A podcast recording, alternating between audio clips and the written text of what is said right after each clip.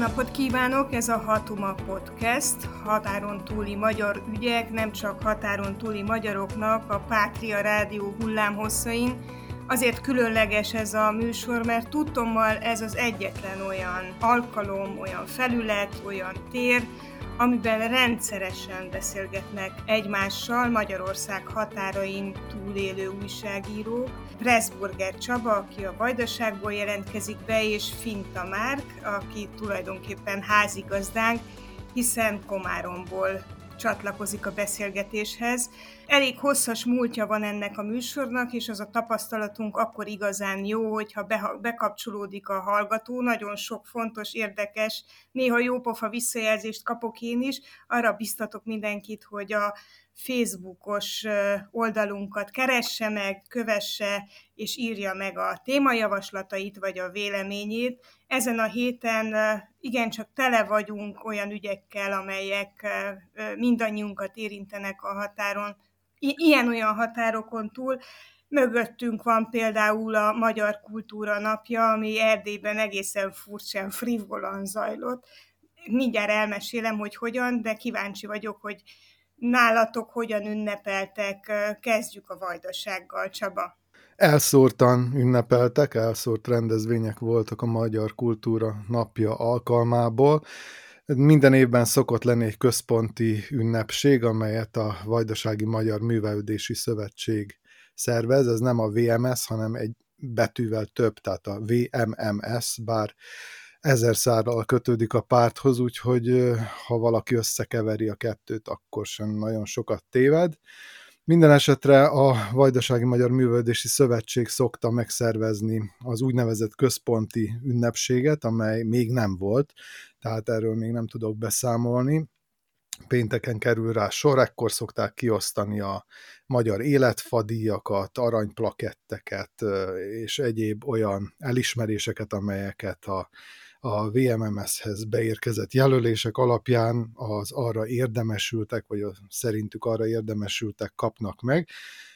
Talán annyi érdekessége van a dolognak, hogy az idén a, az aranyplakettet Postumus Pásztor Istvánnak ítélik, vagy ítélték oda, ami talán érdekes lehet ezzel a rendezvényel kapcsolatban, és gondolom, hogy sokan erre fognak majd figyelni, hogy vajon megjelenik-e a az ünnepségen, a rendezvényen Lovas Ildikó, aki hát évek, sőt több mint egy évtizeden keresztül volt a vajdasági magyar kultúra meghatározó személye, mondhatni kultúrtantia és szürke eminenciása, aki nem csak azokba a dolgokba szólt bele, amelyekhez formálisan is köze volt, hanem gyakorlatilag a legapróbb, legperiferiálisabb rendezvényeknek a az alakulását is meghatározta, és valami módon bele kontárkodott, hogy úgy mondjam, hiszen hogyha valakinek nincs formálisan köze hozzá, akkor ezt másként nagyon nehéz nevezni.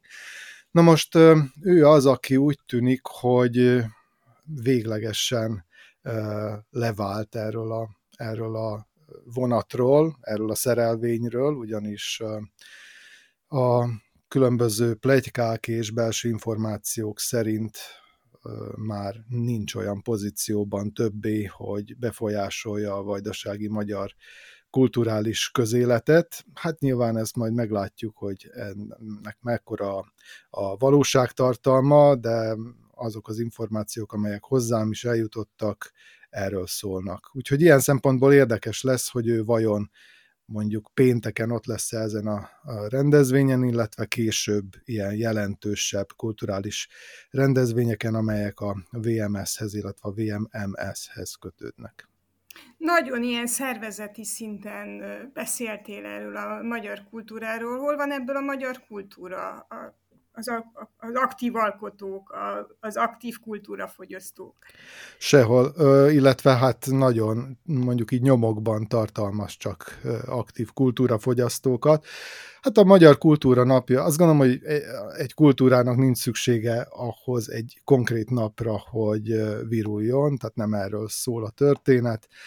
Ha egy kultúra életképes, akkor az életképes az év minden egyes napján Szerencsére mondhatom, hogy különböző szférái igenis nagyon virulensek vajdaságban, elsősorban a színházra gondolok, ami a magas kultúrát illeti, az irodalomra gondolok, de, de a néphagyományokkal foglalkozó kulturális szféra is azt gondolom, hogy nagyon aktív és, és értékteremtő, tehát ezek a, ezek a kikényszerített ünnepnapok és, és jeles napok tulajdonképpen arra jók, hogy politikai rendezvényt csináljanak belőlük, és ahol a különféle politikai tisztségviselők, kultúrpolitikusok, hát sok sületlenséget és jobb esetben néhány közhelyet összehordanak, és erről szól általában a Magyar Kultúra Napja is. Szerencsés módon mondom, a vajdasági magyar kultúra nem erről szól. Hogy alakult felvidéken az ünneplés? Hát ünneplésről olyan nagyon nem lehet beszélni. Én a Magyar Szövetségnek például a Facebook oldalán egy darab posztocskát láttam, ami semmilyen konkrét dologhoz nem kötődött, csak bejelentette, hogy a Magyar Kultúra napja van. De ugye van egy furcsa apropója ennek az egész történetnek jelen pillanatban, ez az, hogy ugye beszéltünk már a kisebbségi kulturális alapról, ami aminek érdekében petíciók indultak, illetve a megmentése érdekében petíciók indultak az országban, és hát összegyűltek a, az aláírások, ezeket a petíciókat kezdeményezők le is adták a megfelelő helyeken, és hirtelen a kulturális minisztérium a petíciók kezdeményezőit tárgyalásra hívta a, minisztériumba. És hát találkoztak is egy államtitkárral, az SNSS Tibor Bernatyákkal, akivel beszéltek bizonyos dolgokról, és aztán mind a két petíciónak a kezdeményezői kicsit másként, másként interpretálták ezt az egész történetet. A Magyar Szövetség delegációja arról beszélt, hogy eredményt tudtak elérni, hogy a Kulturális Minisztérium nem akarja majd megszüntetni az önálló kisebbségi kulturális alapot, és hogy ez tulajdonképpen egyfajta előrelépés, míg a másik petíció kezdeményezői, a korábbi hidas politikusok, illetve ugye ott volt köztük Rigó Konrád, Ravaszábel és Bukowski László, egykori kisebbségi kormánybiztos, ők meg arról beszéltek, hogy azért ennek a nagy örömködésnek egyáltalán nincsen alapja, ugyanis Bernatyákék nem ígértek meg semmit, illetve nem garantáltak semmit, tehát amikor azt kérték tőlük, hogy a törvénykezési tervbe, a 2024-es évre szóló törvénykezési tervbe, amiből egyébként kiderült az, hogy mit akarnak csinálni a kulturális alapokkal a minisztériumban, hogy ebbe legalább toljanak bele egy fél mondatot arról, hogy akkor most megmarad a kisebbségi kulturális alap, és hogy ezt nem fogják megváltoztatni, és a többi hogy e, még erre sem volt hajlandó ugye a, a szlovák kulturális minisztérium, tehát hogy annyira, annyira nem kell örülni ennek az egész történetnek, inkább résen kell lenni, mert hogy jelen pillanatban ugye a kisebbségi kulturális alapról szóló törvény a parlament előtt lesz, meg kell nyitni ugyanis a vietnámi kisebbség ugye most frissen fogadták el, hogy felveszik őket a nemzeti kisebbségek sorába. Azért De meg figyelj, kell nyitni ezért mégsem törvényt. a skitákról beszélgetünk. E, ez így van, de hát Szlovákiában elég sok vietnami él, és hát eljutottak odáig, hogy elismerjék őket hivatalos nemzeti kisebbségként Szlovákiában. Erről is beszélgettünk egyébként azt hiszem korábban az adásban és hát miattuk meg kell nyitni most a törvényt, hogy őket is be lehessen integrálni tulajdonképpen ebbe a rendszerben. Na most, amikor meg van nyitva ez a törvény, ez azt jelenti, hogy olyankor lehet mindenféle módosításokat hozzácsapni, meg stb. És hát ugye ilyenkor történik meg az, hogy olyan olyan elemek kerülhetnek bele ebbe az egész történetbe, amik alapvetően megváltoztatják az egész törvénynek a működését, meg az intézményrendszernek a működését, és hát ugye amikor átláthatatlanak a folyamatok, amikor nem tudjuk, hogy mi miért van, és nem tudjuk, hogy kinek mi a szándéka erről az egészről, vagy ezzel az egésszel kapcsolatban, akkor ott, ott valóban résen kell lenni. Na most ennél a kormánynál, illetve ennél a kulturális minisztériumnál tényleg sose lehet tudni, hogy tulajdonképpen mi a szándék, mert egyrészt ez nem közlik, nem vitatják meg ezeket a dolgokat nyilvánosan a szándékaikkal kapcsolatban, és hát jelen pillanatban ott állunk egyébként, hogy iszonyatos társadalmi nyomás nehezik, nehezedik a kulturális minisztériumra, mert már több mint százezren írták alá azt a kezdeményezést, hogy elmozdítsák Martina Simkovicsová kulturális miniszterasszonyt a helyéről, úgyhogy ráadásul ugye a, a folyamatosan zajló tüntetéseken is most már előkerül a neve, és beszélnek arról a kirekesztő, diszkriminatív, gyűlöletkeltő attitűdről, amivel ő hozzááll a saját munkájához. Úgyhogy, úgyhogy tulajdonképpen itt pörögnek most a, a tehát itt, itt pattognak, ezen a térfélen pattognak igazán a labdák, és hát igen, amikor ilyen kaotikus a helyzet, akkor sosem lehet tudni, hogy az utolsó pillanatban mive, mire futnak majd ki különböző kezdeményezések, vagy, vagy törvénykezési módosítások, vagy legislatív lépések, stb. Úgyhogy most mindenki nagyon résen van, és mindenki úgy kommunikál, hogy az egyszerű választónak tényleg halványul a segédfogalma se legyen, hogy tulajdonképpen egy hónap múlva, vagy fél év múlva mi lesz a helyzet mondjuk akár a kisebbségi kulturális alappal, akár a kultúrafinanszírozással, akár a, a szlovák, illetve a szlovákiai magyar kultúrának a további sorsával. Tehát itt tényleg, tényleg nem nagyon lehet hosszú távon tervezni, ez pedig nem tesz jót nyilvánvalóan a közegnek sem. De visszatérve egy kicsit Magyar Kultúra napjára, igenis működnek a kulturális intézményeink, igenis készülnek új bemutatók a színházakban, igenis készülnek új könyvek, és készülnek új sztorik, és, és működik a, vagy igyekszik működni a sajtó is, úgyhogy próbálkozunk, de ünnepelni valahogy valahogy mindenki érzi, hogy ez, ez, ez egy, nem, nem, egy, nem egy ünnepi alkalom volt az a magyar kultúra napja, inkább csak olyan ö, megállunk egy pillanatra, megemlékezünk róla, és aztán megyünk tovább, mert tehát a kultúrának show, show must go on minden nap.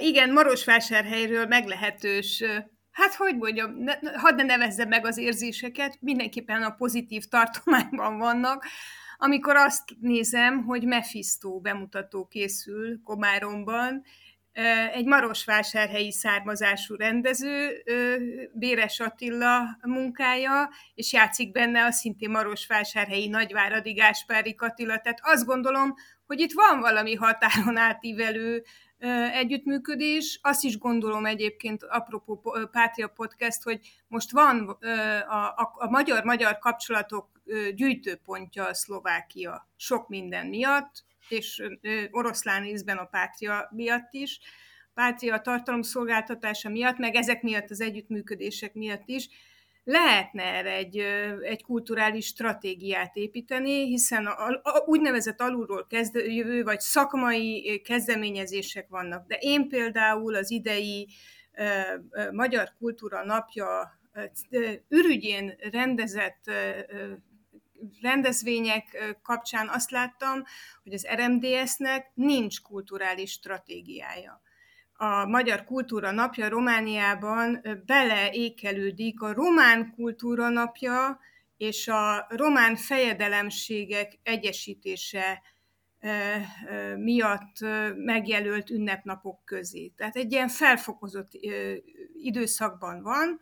Így jött ki a lépés, nem volt szándékos, mert a román kultúra napja az Mihály Eminescu születésnapjához kötődik, Úgyhogy a román fejedelemségek egyesítése is ugye egy történelmi dátum, tehát így jött ki ez a lépés, a himnuszt és kölcseit ünnepeljük a Magyar Kultúra napján, és ilyenkor lehetne például felvillantani üzenetet, stratégiát arra, hogy a magyar kultúrát ismertebbé és elfogadottabbá tegyék ebben az országban is, meg gondolom nálatok is érvényes az, hogy a többségi kultúra nem ismeri a magyar kultúrát, tele van előítéletekkel, és erre kéne egyfajta stratégia. A másik fajta stratégia pedig arra kellene irányuljon, hogy egy megszorításokkal, radikalizálódással terhes társadalomban, ahol leépítik a kulturális intézményeket, csökkentik a kulturális költségvetéseket mindenféle szinten. Tehát itt nem csak egy kulturális alapról van szó, bár az a legsúlyosabb, hanem az önkormányzatok, hanem a kormányzati szinten központi költségvetésből elérhető keretek szintjén is csökkentés megy. Erre kellene legyen valami kisebbségi érdekvédelmi válasz, stratégia, hiszen ezért van a kisebbségi érdekvédelem.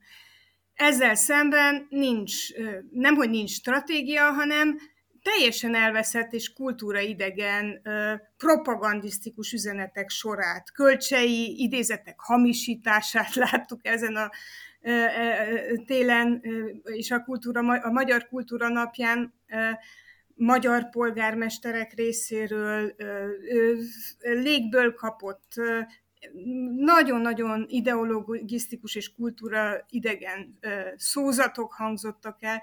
Szóval nem tudom, hogy mi kell ahhoz, hogy, hogy visszatérjünk a kultúrához, és hogy kikényszerítsük ezeket a kulturális stratégiákat. Arról nem beszélve, hogy nem, hogy kisebbségi, közösségi szinten nincs kulturális stratégia, de magyar-magyar szinten sincs, ami nagyon furcsa, hiszen hosszú évtizedek óta nem beszélünk egyébről, mint a, a kultúra egén történő nemzetegyesítésről. Ki érti ezt? Nekem az a hatalmas problémám ezzel az egésszel egyébként, hogy pont ezek a nagy kultúra egyesítő szózatok, ezek nem magáról a kultúráról szólnak, hanem a kultúrharcnak a témáiról manapság, és nem a kultúra mentén szerveződnek ezek a dolgok, hanem a kultúrharcnak a frontjai mentén szerveződnek ezek a dolgok. Nem véletlen, hogy a politikusok egyáltalán nem beszélnek konkrétan a kultúráról, konkrétan ennek fontosságáról, vagy, vagy azokról a kapcsolatokról, amik, amiket említettél például, hogy a Pátria ennek bizonyos szempontból egy ilyen, ilyen olvasztó tégeje, vagy gerjesztője, vagy a szlovákiai magyar közeg ezzel együtt. Itt tulajdonképpen most a, a kultúrharc abban merül ki, hogy bizonyos politikusok elkezdenek arról beszélni, hogy nekik meg kell védeniük a, hogy is mondjam, nem, nem azt akarom mondani, hogy konzervatív kultúrát, bár ők ezt úgy, úgy nevezik meg konzervatív értékrendet, mert ez nem konzervatív értékrend, hanem egy nagyon-nagyon olvasható és azonosítható politikai agenda, populista politikai agenda értékrendje és, és hát tulajdonképpen ebben merül ki az egész. Nem esik szó a színházról, nem esik szó arról például, hogy mennyi komoly áthallás van abban, hogy a Jókai Színház a Mephistót játsza, hogy, hogy, hogy ennek ebben a korban mi az üzenete. Nem, nem esik szó egy csomó olyan dologról, amiről, amiről muszáj lenne beszélni, és a kultúra nyelve alkalmas arra, hogy ezekről beszéljünk. Egyszerűen a politikum ezt ignorálja, és az egész agendáját az utóbbi időben a különböző, hogy is mondjam, értékendi politikai csörték, meg a, az LMBTQ közösségnek az elítélése, meg hasonlók köré fonja, és mindent ezzel magyaráz, minden, mindent ennek az évrendszernek a mentén magyaráz, pedig pont a kultúra nyelve az, ami megmutatja, hogy mennyire más a világ, mint ez a beszűkült politikai tudatállapot, ez a folyamatos hergelésből adódó zárvány, hogy mennyivel több az életünk annál, mint hogy ezeket a politikusok által gerjesztett és az ő, érdekeiknek szolgáló harcokat vívjuk nap, mint nap egymás között is. Ez egy, ez egy borzasztóan nehéz felismerés, és amikor az ember tudatosítja, hogy tulajdonképpen ez történik, akkor nagyon sokszor olyan, mintha nem kapna levegőt. A kultúra nyelve és maga a kultúra pedig pont az, ami a levegőhöz juttatja az embert, amikor belefut egy ilyen morzasztóan nehéz történelmi korban, amiben most vagyunk. És ezt, ez a felismerés valahogy egyszerűen nem érkezett meg se a Magyar Kultúra napján, se a hétköznapokban, se, sehol. Ez most tulajdonképpen földbe van döngölve, és ez nekem személy szerint egy óriási problémám és neuralgikus pontom ezzel az egésszel kapcsolatban. Én ahhoz kapcsolódnék, amit mondtál, hogy nincs egy olyan kulturális stratégia, amely amely mentén meg lehetne a magyar kultúrát szervezni, és én se tudok egy ilyen átfogóról, azt, azzal viszont a vajdasági magyar kulturális közéletet, illetve politika csinálókat, kulturális politika csinálókat nem lehet vádolni, hogy ne lenne kulturális stratégiája a vajdasági magyarságnak, ugyanis egy több mint 400 oldalas vaskos kulturális stratégiát tettek le az asztalra, ami most hat évig lesz érvényes. Más kérdés, hogy ez milyen tartalommal rendelkezik, illetve hogy mi benne a stratégia, és mi inkább a leltár, mert hát szerintem hogy nagyjából 80-90 százaléka leltár, és esetleg némi elnagyolt célkitűzés is található benne. Tehát egy olyan stratégiával rendelkezik a vajdasági magyar kisebbségi önkormányzat, mert ezt a Magyar Nemzeti Tanács hozta meg a stratégiát, amely inkább arra törekszik, hogy a jelenleg meglevő ö, intézményeket, szervezeteket, rendezvényeket gyűjtse csokorba, a teljesség igényével. Megjegyzem, azért maradt ki néhány olyan dolog, ami szerintem ö, egyszerűen hallatlan, de mindegy. Ö, a, ami benne van, az tényleg egy alapos ö, munka, alapján jött létre, és, és megelőzték kerekasztal beszélgetések. De egyúttal azt is láttatja, hogy a vajdasági magyar kultúra alapvetően az amatőrizmusra épít. Tehát ez határozza meg a tömegességét. Nyilván ez önmagában nem is annyira furcsa, és, és mi azt sem mondanám, hogy, hogy bűn volna ezt a részét a kultúrának fölkarolni és támogatni, Ugyanakkor viszont a magas kultúrának bizonyos vonulataival kapcsolatban erőteljes kifogásokat fogalmaztak meg ebben a, stratégiában. Itt elsősorban a fórumkönyv kiadóra kell gondolni, amely hát szerintük, tehát a, a politika csinálók szerint nem elég széles körűen ad lehetőséget a különböző íróknak, költőknek ahhoz, hogy publikáljanak illetve azt is szóvá teszi, hogy túlságosan sok olyan szerzőt adnak ki, aki nem is él életvitelszerűen vajdaságban. Tehát azt gondolom, hogy ezek már annyira korszerűtlen kifogások, amelyekkel nem is kellene foglalkozni, hogy egy stratégiába beleírni. De azt is említetted, hogy, hogy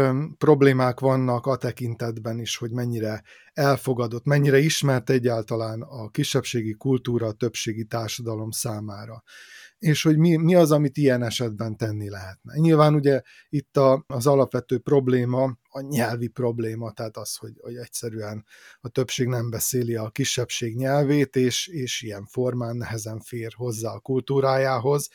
Hozzáférhet olyan részeihez, amelyhez nem kell a nyelv, a zenéhez, a képzőművészethez, de nagyon jó példa van arra, hogy, hogy akár a színházhoz is.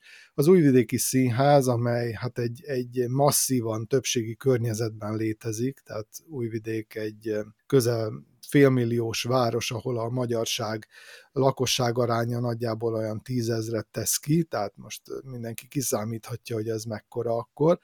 És van egy olyan színház, amelyet viszont az itteni többségi társadalom kultúra iránt érdeklődő tagjai ugyanannyira magukénak éreznek, mint az itteni kisebbség. És nagyon furcsa néha ott ülni a nézőtéren, és, és az előadás végén azt venni észre, hogy nem tud kialakulni vastaps. Azért nem tud kialakulni vastaps, mert a szerb közönség nem szokott vastapsolni, és nincsen elég kritikus tömegű magyar közönség ahhoz, hogy ez a vastaps létrejöjjön. Úgyhogy az egyik szem az embernek sír, a másik nevet, ilyen kevesen nézik magyarok az előadásokat, a magyar nyelvű előadásokat, amelyeket föliratoznak szerbre, de viszont ilyen sok szerb néző van, aki egyszerűen telt házakat képes egy-egy előadásnál létrehozni, és előre elkelt már most is a, a, a következő néhány előadásra minden jegy, úgyhogy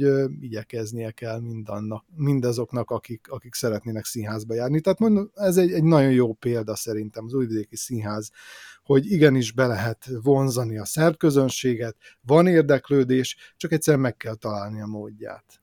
Nagyon érdekes, amit mondtál erről a taps antropológiáról, mert a romániai színházi életben pont fordítva van. A román közönség nagyon könnyen lelkesedik, fel, állva, Az, az, az egy másik kérdés itt is, tehát az viszont ugye a magyarokra nem jellemző, hogy fölállnánk és bravóznánk. A szerb közönség az nem vastapsol, viszont fél nézőtér már áll a végén. Egyébként most a csíki játékszín példáját kell felhoznom, hogy lehet-e közvetíteni, meg hogy milyen a viszony a két új, kultúra között. Csíkszereda ugye a magyar tömb lakos területek szíve, nagyon nagy többségben magyarok lakják, van egy viszonylag fiatal negyedszázados színháza, amelynek a vezetője egy Vladimir Anton, művészeti vezetője, egy Vladimir Anton nevű, ha jól tudom, bukaresti származású román fiatal művész, és nagyon érzékenyen a kortárs magyar kultúrát is ismerve és követve, és a kortárs román kultúrát is ismerve és követve egyengeti a színház útját, érzékenyen reagál a közönség elvárásaira. Most láttam egy koldus opera előadást, amiben nagyon jelenkori áthallások voltak, vagy, vagy konkrét üzenetek az önkormányzatok működésére, a korrupcióra, az egyházon belüli erőszakra, tehát hogy azt gondolná az ember, hogy Székelyföldön ilyesmiről nyilvánosan nem lehet beszélni. Mi a sajtóban legalábbis ezt látjuk, hogy nagyon nehezen megy át minden kritika. A színpadon működött. Nem, hogy nem hagyta el a közönség a nézőteret, de nagyon pozitívan reagált rá, úgy, hogy tulajdonképpen ezt egy e, román művész hozta fel. Úgyhogy én azt gondolom néha, hogy az, hogy a, az RMDS például egy ilyen avas, avid kultúrpolitikát folytat, hogy nagyon ritkán lehet látni RMDS-es politikusokat színházban, könyvesboltban, könyvbemutatón, az nem csak azért van, mert ezek, ezeknek az embereknek a jelentős hányada nem él kultúrával, miközben a magyar kultúráról szónokol, hanem azért, mert fél, mert a kultúra az egy olyan szintje a közösségi kapcsolattartásnak, párbeszédnek, kritikának, amit még akkor is nehéz kontrollálni, hogyha erre kifejezett politikai akarat van. Amit meg a Márk mondott erről az aláaknázott közbeszédről, meg ennek a pacifikálásáról, hát arra volt a, a héten egy, egy rettenetes epizód, egy nagyon veszélyes epizód elterjedt a hír, hogy halálos fenyegetést kapott Szijjártó Péter külügyminiszter Ukrajnából. Háború van a szomszédban, tehát nem tartom egyáltalán kizártnak, hogy ilyen fenyegetés történt. Viszont nem is láttam erre bizonyítékot, tehát csak meséltek arról, hogy érkezett egy ilyen fenyegetés, megkérdeztem a kievi kollégákat, hogy ők mit tudnak erről, nem is hallottak erről, nem tudtak, Viszont a magyar sajtóban elindult egy olyan ukrán és ukrajna ellenes kampány, amilyen én az, a háború elmúlt két évében alig láttam. És azon gondolkodtam, hogy, hogy ez a fajta etnikai megbélyegzés, amikor nem egyszerűen a fenyegetőt ítéled el, nem egyszerűen a háborút ítéled el, hanem egy etnikai közösséget, az hogy fog ránk hatni, úgy általában határon túli magyarokra, akik egy etnikai közösség tagjai vagyunk, és akiket értek már ilyen kollektív megbélyegzések, és különösen hogy fog hatni a kárpátaljai magyarokra, és hogy mit tudunk kezdeni ezekkel a hát szányra kapó, nagyon uh, intenzív indulatokat kiváltó hírekkel mi újságírók, mert naponta találkozunk ilyenekkel. Én a, a napunk oldalán láttam több tényfeltáró anyagot, ezzel kapcsolatban, vagy például a terjedő orosz propagandával kapcsolatban. Van nektek erre újságírói, poliszitek, etikai kódexetek, túlérési stratégiátok, hogy hogy lehet kezelni az ilyen hangulatkeltést, vagy mit tudunk tenni mondjuk az ukrajnai, Ukrajnában élő magyarok biztonságáért kommunikációs szinten? Hát első körben szerintem ez, ez több különálló kérdés, tehát nem tudom, hogy mennyire lehet ebben valamiféle általános silver liningot kitalálni.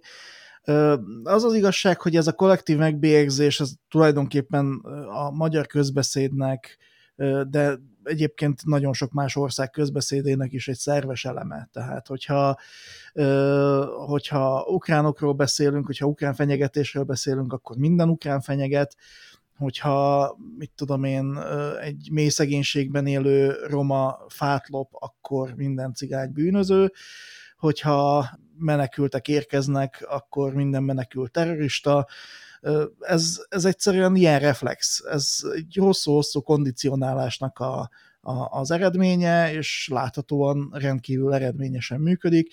Ja, és igen, hogyha egy határon túli magyar ingyen utazik a vonaton, akkor minden határon túli magyar ingyen élő.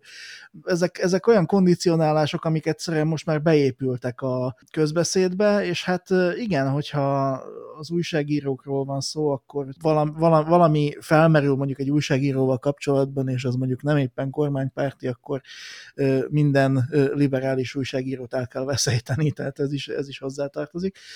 Nagyon érdekes ez a Szijjártós történet, mert igenis elképzelhető, hogy ő kapott valamiféle fenyegetést. Tehát emlékezzünk vissza arra, hogy az olyan nacionalista hergelők és, és indulatgerjesztők, mint az ukrán politikai közegben a Balohaklán, akik ugye munkács környékén tevékenykednek, és hát hozzájuk köthetők a, az ottani nagyon agresszívan magyar ellenes ügyek, mint például a munkácsi iskolai igazgató leváltás, meg hasonló, meg a turószobor eltávolítása. Ezek, ezek ugye helyi politikai játékoknak a, az eredményei, és a Baloha klán munkács környékén folyamatosan felhasználja azt a bizonyos magyar kártyát ahhoz, hogy ő helyi politikai érdekek mentén, tehát a saját politikai érdekei mentén tudjon érvényesülni. Úgyhogy ha ilyen esetekre kerül sor, akkor nekem egyből az jut eszembe, hogy vala, valamelyik szélsőjobboldali ukrán politikus már megint kavar. De ehhez ugyanazzal a lélegzettel hozzá kell tenni, hogy ez egyáltalán nem jellemző mondjuk a teljes kárpátaljai ukrán politikai közösségre, mondjuk Viktor Mikitára, aki kárpátalja kormányzója, és ő kifejezetten magyar barátként működik a, a régióban.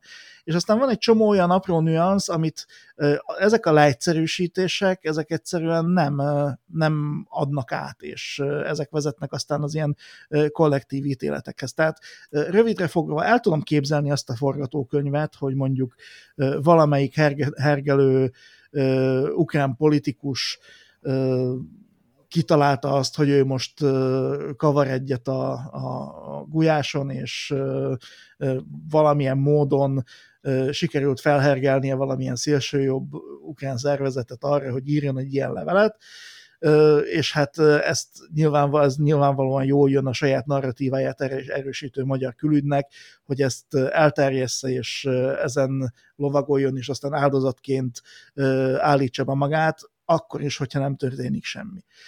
A másik oldalon meg el tudom képzelni azt, hogy, hogy ennek mondjuk egyáltalán nincsen semmi alapja.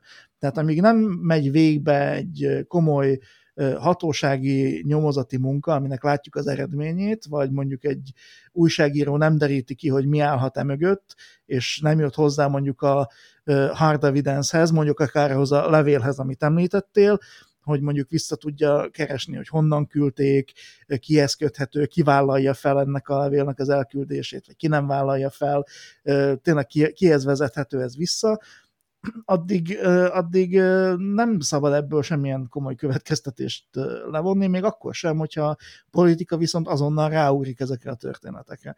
Úgyhogy, úgyhogy igen, és ami a, ami a napunknak a, a reakcióit illeti arra, hogy ha támadnak minket, akkor hogyan, hogyan reagálunk, egyszerűen el kell venni ezeknek a dolgoknak a, a, az élét. Tehát én személy szerint úgy vagyok vele, hogy szerintem kapok annyi agresszív, fenyegető üzenetet, meg, meg levelet, mint olykor a Magyar Külügyminisztérium. Én, én ezeket nem szórom ki a nyilvánosság elé, mert, mert minek, mert teljesen felesleges. Hogyha valami eléri azt a szintet, hogy foglalkozni kell vele, akkor van egy, van egy szlovákiai érdekvédő szervezet, az ICEK-nak a menedzselésében, a Jánkusz Jakok Nyomozó Központ menedzselésében, ami újságíró biztonsággal foglalkozik, és hogyha ilyen atrocitás ér, akkor nekik ezt tudom jelenteni, és ők pedig foglalkoznak vele, ki tudják értékelni, fel tudják mérni, hogy tulajdonképpen miről is van szó, és hogyha erre valami adekvát válasz kell, mondjuk akár hatósági is, akkor ennek a menedzselésében is segítenek. Úgyhogy ilyen szempontból vannak olyan eszközök, amikre, amikkel ezekre a dolgokra lehet válaszolni. A kevésbé lényegeseket pedig hát néha figyelmen, lehet, figyelmen kívül lehet hagyni. Volt olyan eset, hogy egy olyan ember írt nekem fenyegető kommentet, illetve rólam fenyegető kommentet, akit vissza tudtam nyomozni, és felhívtam, és megkérdeztem tőle, hogy ugyan már miért szeretné, hogy, hogy engem golyó általi halálra ítéljenek, vagy miért, miért kellene engem lelőni, meg stb. És aztán elég sokáig elbeszélgettünk arról, hogy ő mit gondol erről az egészről, meg én mit gondolok erről az egészről, és hát végül is aztán odáig jutottunk, hogy olykor felhív, hogyha van valami témaötlete, vagy aminek utána lehet nézni. Lát, látszik rajta, hogy azóta sem ért egyet azzal, amit csinálok, vagy ahogy dolgozom, de igazából azóta már visszafogja magát az ilyen nagyon-nagyon agresszív megnyilvánulásokban, úgyhogy én ezt ilyen kis sajátos sikernek értékelem, viszont az is biztos, hogy ezt nem lehet mindenkivel megcsinálni, mert vannak nagyon-nagyon-nagyon elborult emberek, akik viszont igazán tényleg veszélyesek, és nem szabad őket alábecsülni. Annyit fűznék hozzá ez, amit már elmondott, és szinte tényleg mindent elmondottam ide ezzel a témával kapcsolatban.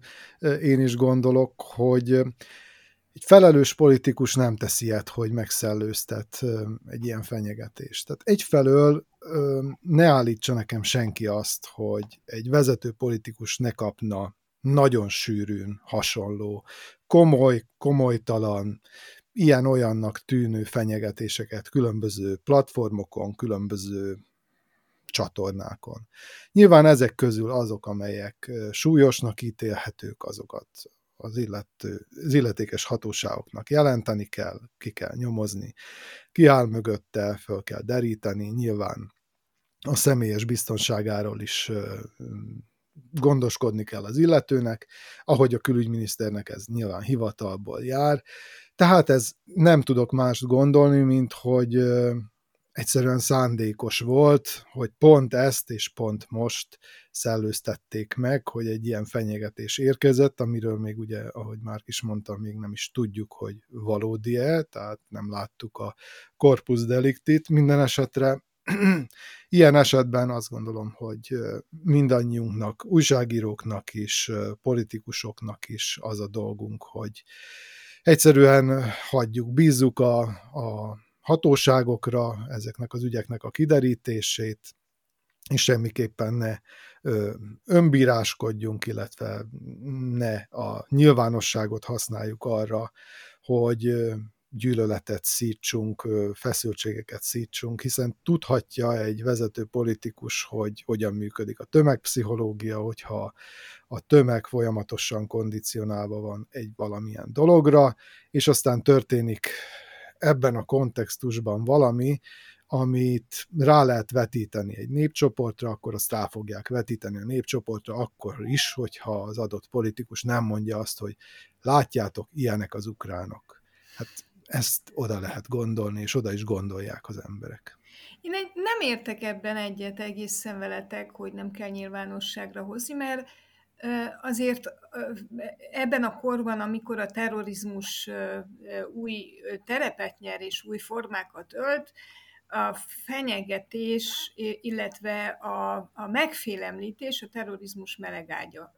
az ukrán vezetéssel, ha lehet most jót tenni, akkor az a legnagyobb jó, ha szembesítjük az ukrán szélsőségesekkel a, őket, és segítünk abban, hogy akár ezekkel a szembesítésekkel is, hogy maga az ukrán vezetés visszanyesse, vagy ellehetetlenítse a nacionalista erőszakos csoportokat, mert hogy ugye a térségben a béke a cél. E, számomra az a homály, tudjátok, hogy a kiberhadviselés korában, amikor elképesztő sok mindent meg lehet egy e-mailből állapítani, el, lábra kell, vagy szárnyra kél egy ilyen hír, anélkül, hogy hozzá lenne téve, hogy, és különben leellenőriztük, és ez és ez a csoport van a fenyegetés mögött, vagy egy magányos elkövető, és tudjuk, hogy kicsoda. Felvettük a kapcsolatot az ukrán hatóságokkal, és ők léptek, és ezt válaszolták nekünk. Tehát, hogy, hogy a, a honvédelem a legnemesebb jelentésével megnyilvánulna. Tehát, hogy lehet dobálózni ilyen homályos információkkal, anélkül, hogy itt tennék az alapvető dolgukat az emberek és a hivatalok és a mandátummal rendelkező tisztségviselők. És most félretéve az etnikai úszítást, amikor elhangzik az, hogy a magyar külügyminiszter vagy a magyar miniszterelnök nehogy betegye a lábát Ukrajnába, mert nincs biztonságban vezető magyar publicistáktól, akkor úgy elgondolkodom, hogy mi van a fejükben, hogy az ukrajnai magyarok mi a bánatos eget csináljanak, hogyha egy magyar ember nincs biztonságban Ukrajna. Mi az üzenet, hogy mindenki hagyja el Ukrajnát? Nem az lenne ilyenkor, apropó nemzeti összetartás, az első reflex, hogy fenyegettek, akkor de igen, oda megyünk, odaállunk a magyar ö, közösségek mellé, vált válva vetve, szolidarizálunk, és minket nem lehet megfélemlíteni. Szóval egy ilyen nagyon-nagyon furcsa üzenet fogalmazódik meg abban a korban, amikor a vajdaság és Ukrajna hát a magyar közösségek szintjén kiüresedik. És nem, nem, nem, egyszerűen, tehát engem ez olyan mélyen érint, és nem tudom, hogy e, erre, ennek a veszélyére, hogy, hogy tulajdonképpen arra bíztatják, vagy, a, vagy elveszik az utolsó reményeit a kárpátaljai magyaroknak Magyarországról, és arra bíztatják, hogy hagyják el az otthonukat. Ez, ennek de, a sztorinak ez a végkicsengés. De látod, ez, ez is arról szól, hogy ha, ha egy politikus politikust fenyegető e-mailt így nyilvánosságra hoznak, anélkül, hogy először ezt a, az ügynek a kivizsgálását rábízták volna a hatóságokra, akkor az eljut idáig. Tehát eljut idáig, főleg mondom, hogyha egy ilyen kontextusban történik, amiben Magyarországon történt. Tehát ahol egy ilyen erőteljes orosz propaganda megy a mainstream médiában, akkor azon nem kell csodálkozni, hogy végül aztán ilyen üzenetek is megfogalmazódnak. Tehát annyiban finomítanám, vagy lehet, hogy közelíteném kettős állá, kettőnk álláspontját, hogy első körben igenis bízzák bízza mindenki a hatóságokra, és ha azt látja, hogy ez nem működik, akkor forduljon a nyilvánossághoz. Hát nyilvánvaló, hogy most ebben az esetben nem történt meg ez, hanem rögtön nyilvánosságra hozták az információt. Az elmúlt hetek vagy napok meglepetései között van egy másik is furcsán értelmezhető, és az is a magyar-magyar diplomáciai kapcsolatokat érinti. Gyorshajtás miatt megbírságolták Lénárd Andrást, a Csíki sör tulajdonosát, elég jelentős gyorshajtás miatt, aki a magyar diplomata útlevelére hivatkozva kért mentességet, a gyorshajtást Románia területén követte el, ő pedig kettős állampolgár, román-magyar, és e, az érvényes szabályok szerint Romániában román állampolgárként, tehát nem magyar diplomataként járnak el vele, vagy nem járnak el vele a hatóságok. És ez az ügy nagyon-nagyon sok mindent megmozdított. Az elsődleges kérdés, hogy miért és hogy jár diplomáciai mentesség, mikor lehet arra hivatkozni, azzal élni, és ehhez kötődően ugye a NER úgy, lett, úgy jött létre, hogy azzal az ígérettel jött létre, hogy lesz egy gazdasági elit, egy új magyar gazdasági elit határon innen és határon túl. Mióta ez a botrány kitört, azóta gondolkozom azon, hogy oké, okay, lett egy új magyar gazdasági elit. Ennek az egyik gyöngyszeme, vagy fontos vállalkozása ez a bizonyos vállalat, de mit érünk vele, vagy mi ennek a közösségi haszna, hogyha ilyen szinteken ö, ö, ö, találkozunk vele, hogyha ha, ha ez a magyar-magyar kapcsolat, állam vagy kormányzati támogatás így váltható be. Szóval nagyon furcsa vízhangot vetett. Én úgy láttam, hogy itt Romániában is, de kíváncsi vagyok, hogy ti mit gondoltok ezekről a kérdésekről. Hát kezdjem azzal, hogy vagy hát feltetted a kérdést, lehet, hogy költői kérdés volt, de azért csak válaszolok, hogy milyen hasznunk van ebből a gazdasági elitből, hát hogy most kialakul egy magyar gazdasági elit, Egyáltalán mi az, hogy magyar? Tehát tőke, ha jól tudom, akkor nem ismer nemzetiségeket. Mm, egyedül a, a, a politikai elit ismer nemzetiségeket, és neki van szüksége a gazdasági elitre, hogy legyen egy ilyen háttere, amelyel a politikai céljait meg tudja támogatni, adott esetben ellenszolgáltatásként.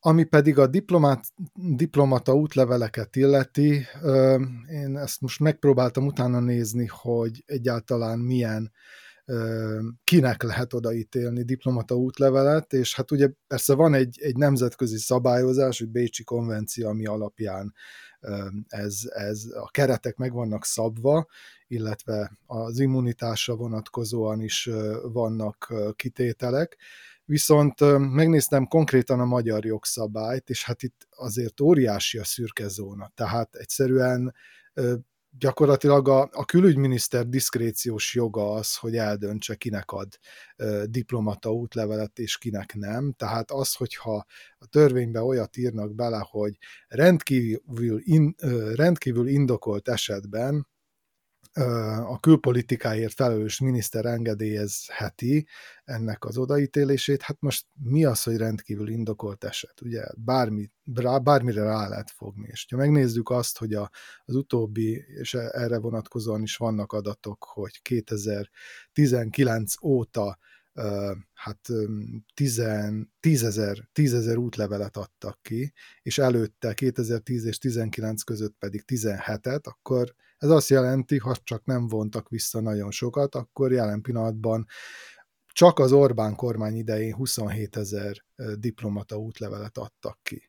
Hát ez mondjuk Szerbiával összehasonlítva, bár az itteni adatokban is azért némileg kételkednék, de fogjuk rá, hogy nagyságrendileg ennyi. Itt 2000 ilyen útlevélről beszélünk Szerbiában. Tehát azt gondolom, hogy itt ez óriási visszaélésekre adhat lehetőséget, hogy ilyen sokan kapnak, és, és hogyha megnézzük, hogy mi mindent nyer az, akinek van diplomata útlevele, akkor rájövünk, hogy valójában azért nem olyan ó, de nagyon sok minden. Tehát az, hogy könnyebben átjut a határon, hogy nincs vámellenőrzés, hogy nem tudom én, különböző helyekre be tud jutni, de amikor ilyen sok diplomata útlevél van forgalomban, akkor egyúttal a diplomata útlevélnek az értéke is elinflálódik, másfelől pedig maga az ország válik meglehetősen hát komolytalanná, hogyha azt látja a külföldi partnerország, hogy hát ez is diplomata útlevéllel kíván bejutni hozzánk, meg az is, és akkor egy picit elcsodálkozik, hogy egy 10 milliós országban hogy lehet ennyi diplomata, tehát akkor kik tanítanak, kik gyógyítanak a, a kórházakban, meg egyáltalán hogy működtetik ezt az országot, hogyha mindenki külföldön képviseli azt. Szóval na, vicces az egész. Egyszerűen ez a 27 ezeres szám, ez azt gondolom, hogy nagyon nagy túlzás. Hát minket ez mind kettős állampolgárokat érint, mert ugye azoknak lehet magyar diplomata útlevele, akik kettős állampolgárként kapnak ilyen. Szlovákiában ez nem áll fenn, mivel a szlovákiai magyarok többsége nem kettős állampolgár, és nincs is napirenden a kettős állampolgárság ügyének az újra tárgyalása, de azért nagyon kíváncsi vagyok, hogy hasonló, hogy a, a gazdasági elit, magyar gazdasági elit hez való viszony és megítélés milyen? Van, van majdnem másfél percet ezt a kérdést lerendezni már. Nem akarok túlságosan mélyre menni ebben az egész történetben. Az az igazság, hogy nálunk nem dobálóznak úgy a diplomata útlevelekkel, legalábbis tudomásom szerint, mint akár Szerbiában, akár Magyarországon, de azért itt is fel-felmerül az, amikor diplomata útlevelet találnak egy olyan embernél, akinek nem feltétlenül kellene. Ennek a legismertebb esete az az volt, amikor Marian Kocsner a híres hírhet vállalkozó széfjében találtak egy, egy diplomata útlevelet, ami már régen lejárt, de, de még mindig ott volt a széfjében. Nálunk inkább más előnyei vannak annak, hogyha valaki a hatalomhoz közel áll, de hát Magyarországon is ugye ez gyakorlatilag a diplomata útlevél manapság egy NER igazolványnak felel meg. Zsuzsák Balástól kezdve, ugye Lénárton keresztül Szőlősi Györgyig rengeteg embernek volt, olyan ismert embernek volt diplomatai útlevele, aki nagyon közel állt a nemzeti együttműködés rendszeréhez. Hát nálunk más előnyökkel jár, hogyha valaki a NER-hez közel áll, de hát ez megint egy olyan dolog, hogy igazából nagyon-nagyon kevés információ áll rendelkezésünkre, akkor lehetne erről tudni, hogyha történne valami olyasmi, mint ami Lénártal történt, viszont erre talán most nálunk valahogy jobban vigyáznak az érintettek, vagy óvatosabbak, és nem, nem, nem hajtanak túl gyorsan túl felesleges esetekben. Szimbolikusan is érthető ez, bízzuk hallgatóinkra, hogy mit gondolnak a határon túli új magyar gazdasági elitről, és bízunk abban, hogy élnek a Hatuma Podcast közösség lehetőségével, és megírják ezt nekünk Facebook oldalunkra, nagyon várjuk, és a következő adásban akkor foglalkozunk is ezekkel a véleményekkel. Eheti figyelmüket köszönjük szépen, Pressburger Csaba Vajdaságból, Finta Márk Felvidékről jelentkezett be, én Parászka Boróka vagyok, Erdélyből vezettem a mai műsort, Jövő héten önökkel ugyanitt Pátria Rádió hullámhosszain és podcast csatornáinkon a Hatuma stáb köszöni figyelmüket viszont hallásra!